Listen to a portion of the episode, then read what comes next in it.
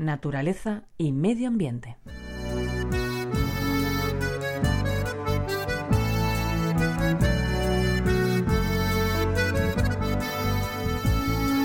La idea no es nueva, ya que hace dos años el gobierno federal de Australia ya tuvo que decidir sobre la aprobación o no de la caza autorizada de cocodrilos en el norte del país.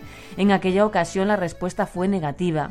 Sin embargo, en este momento el Ejecutivo ve en esta iniciativa una posibilidad de promover el turismo, un determinado tipo de turismo y una forma de fomentar el empleo entre la población aborigen.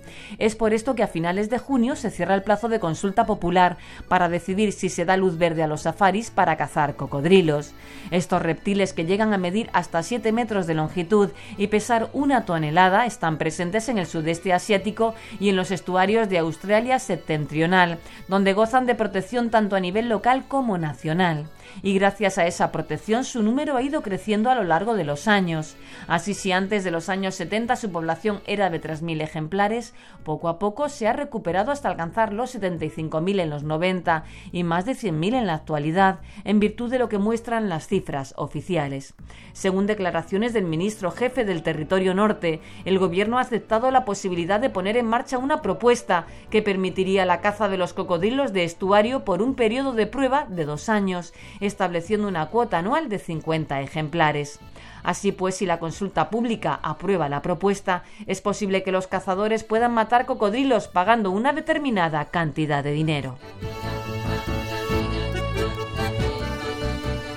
Sin embargo, no todos apoyan esta idea, ya que para la Real Sociedad para la Prevención de la Crueldad a los Animales, esta no es la mejor forma de controlar la población de cocodrilos, sino un modo de matar animales para el entretenimiento de los que participan en estas cacerías. Una opinión a la que el ministro de Medio Ambiente ha respondido diciendo que ya existen otros safaris privados que tienen a cerdos y búfalos como protagonistas y que mantienen las mismas restricciones que ahora se adoptarían.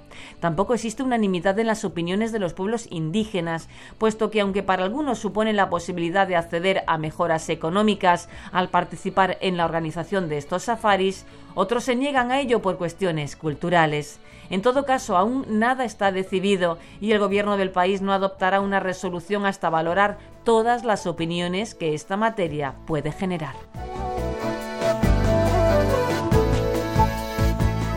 Josefina Maestre, Radio 5, Todo Noticias.